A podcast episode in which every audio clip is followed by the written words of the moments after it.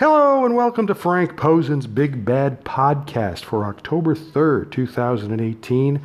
Don't forget to check out my blog at frankp316.blogspot.com.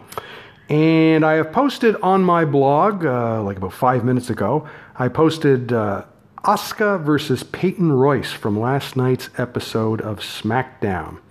And obviously what they're doing is we have the Australian Super Show this Saturday on the WWE Network that will begin airing at 5 a.m. Eastern. So if you're an early riser, and what they're doing here in Canada is they're repeating it all day long. But I mean, most people who have the WWE Network, everywhere but Canada, by the way, can watch it on demand at any time.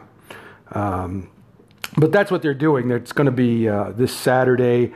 It's going to be Naomi and Asuka versus the Iconics. And so, that's a big deal for the Iconics, of course, because, this is in front of their home fans. They're not from Melbourne, they're from Sydney, but that doesn't really matter. Their families are going to be there. So it's a big deal for them, and it should be a big deal, all right? But the problem with this match is they're trying to cram too much stuff into 2 hours of SmackDown. So it was kind of like the match we had a couple of weeks ago with Asuka versus Billie Kay. It's way too short. And also like that match, Peyton gets way too much offense, including two rest holds. Now look, in a longer match, I don't mind rest holds, even though Asuka doesn't need them. But they should be forbidden in matches shorter than 5 minutes. They just shouldn't be done. But, I don't understand sometimes what the WWE is thinking, but that's a good example of that, I suppose. Now, Peyton does hit a gory special, which Asuka sells probably a little too much. And the thing is the two Aussies are very good wrestlers. I've seen them before they were in the WWE, and they're very good wrestlers. But because of the whole gimmick, and this kind of a Mean Girls type gimmick, the WWE doesn't seem to want them to be good, the finish of this match shows once again that Asuka can pretty much transition from any position into the Asuka lock. I keep seeing guys going, "Oh, she got the Asuka lock out of nowhere." She's capable of that. She's capable of pretty much anything. So anyway, I know that on Saturday this match will run early in the show, but I do hope the WWE gives these girls ample time to do a really good match because they are all capable of it, including the Aussies. Okay?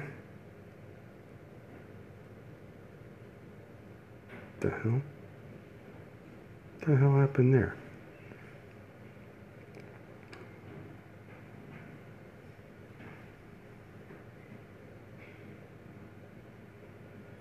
Okay.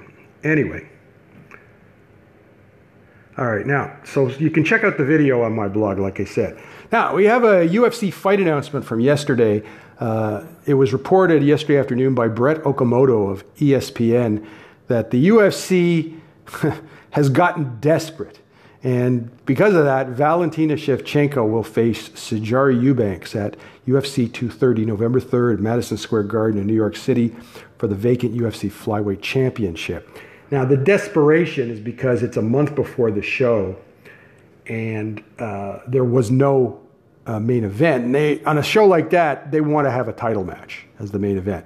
Now, they could have had a title match in a new division, but Dana White was busy feeding his ego. So what they were going to do is they were going to have Valentina face Joanna Zajicic at UFC 231, and they basically moved that match to 230.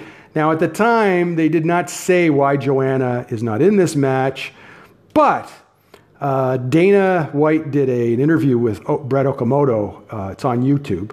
He did it yesterday, and he said that Joanna would not have been ready for November. So he decided instead to give Sijara the title match because, of course, she qualified for the title in Tough 26. Now, she didn't make weight, and that's something I would be concerned about with her because she's not really a flyweight. She's a bantamweight. And so she's always going to have problems making weight. And the other thing is her record is like 4-2. I mean, she won her UFC debut over a terrible fighter, Lauren Murphy.